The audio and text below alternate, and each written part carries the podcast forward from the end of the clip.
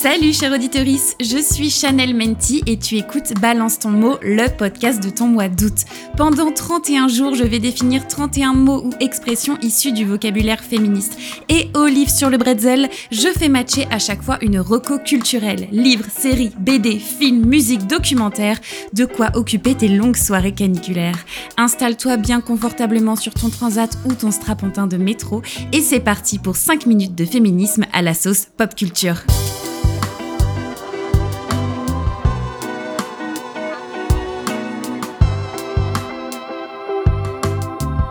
Épisode 29 sur 31, le hashtag MeToo, ça veut dire quoi?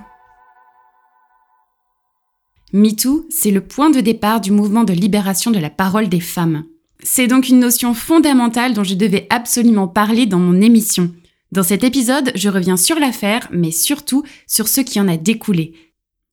C'est en 2006 que le mouvement naît sous l'impulsion d'une militante afro-américaine. Mais c'est en 2017 qu'il explose dans le monde entier avec la fameuse affaire Weinstein.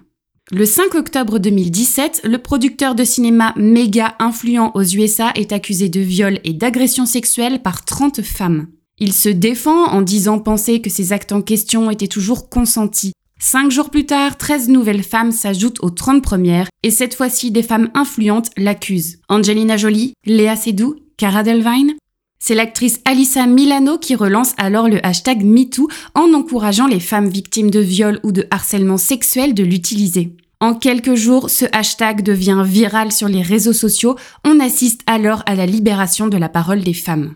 Ce scandale Weinstein est donc un premier pas vers la déculpabilisation des victimes.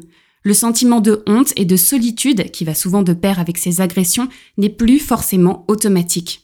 C'est tout un travail de déconstruction qui débute, celui d'une société construite sur la culture du viol et du slut-shaming, où le harcèlement sexuel est banalisé et où le consentement est une obscure notion avec laquelle on s'accommode. Mots que je vous explique respectivement dans les épisodes 12, 28, 6 et 26. En France, le hashtag MeToo s'est transformé en hashtag Balance ton porc, qui est d'ailleurs l'inspiration directe du nom de mes deux podcasts.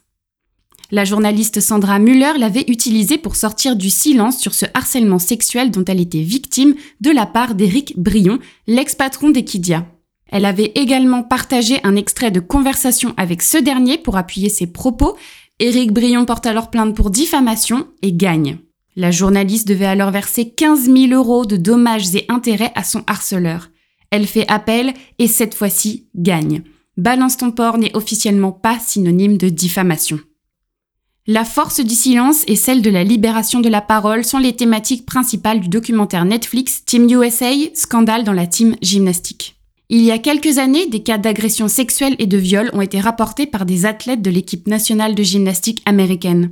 Ce documentaire nous emmène dans les coulisses de l'enquête menée par des journalistes de l'Indianapolis Star, le suspect, le kiné des gymnastes.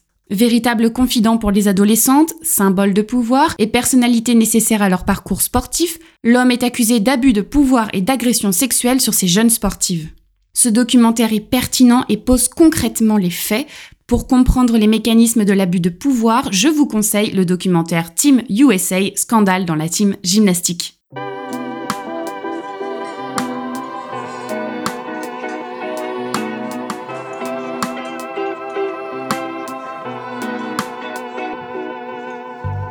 Tu entends ce message, un grand merci d'avoir écouté l'épisode jusqu'au bout. Pour soutenir ce podcast, laisse 5 étoiles et un commentaire sur l'application que tu utilises. Ça va vraiment aider l'émission à se faire connaître. En attendant le prochain épisode, rejoins-moi sur Instagram ou TikTok à Chanel Menti. Ce podcast est produit par Les Petits Points, vignette par Eski, générique par Nathan Guéant. À demain pour le prochain épisode de Balance ton mot. J'ai hâte!